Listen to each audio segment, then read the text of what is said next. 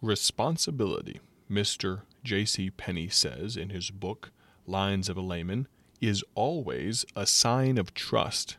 As business develops, the young man's life is not made easier, but as responsibilities become greater, he should have the greater strength to bear them. I'll pause here for just a moment and point out in my nine months as executive director of Bible Tracts Incorporated, I can echo what Mr. Penney is saying.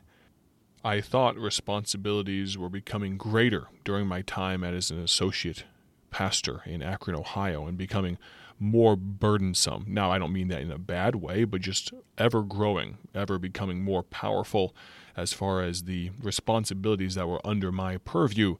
But little did I know, when I am the man at whose desk the buck stops, responsibilities seem to grow exponentially. And nine months in, I can agree with Mr. Penney. The goal, the hope, is that I grow in my strength to bear them as well. We continue. I know of a man who at one time realized his inability to cope with the many vexatious problems which confronted him daily. Seated at his desk, he said to himself, I'm going to master this business so that if anyone in this establishment wants to know anything about it, he must come to me. And he did it.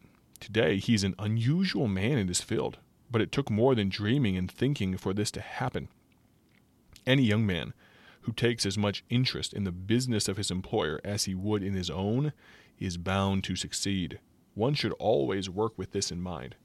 I intend to make myself so indispensable to this business that my firm cannot get along without me. That should be the thought process. Thus, business develops a man. It makes him think until thinking is a habit. Imagine that in this time frame of life. If he thinks and acts constructively, providing his mode of conduct is right, he is well nigh certain to be a success. Responsibility. So often lacking, so often looked for. Friend, do you take responsibility? Do you desire to be the go to person? Or is that too much responsibility. We'll talk in the coming days from J.C. Penney's Lines of a Layman, as well as, of course, E.M. Bounds' book on prayer. I hope these things are a blessing to you. If I, personally, can ever be a blessing to you, would you consider contacting me? I've made this offer before, and I'll make it once again. You can text me.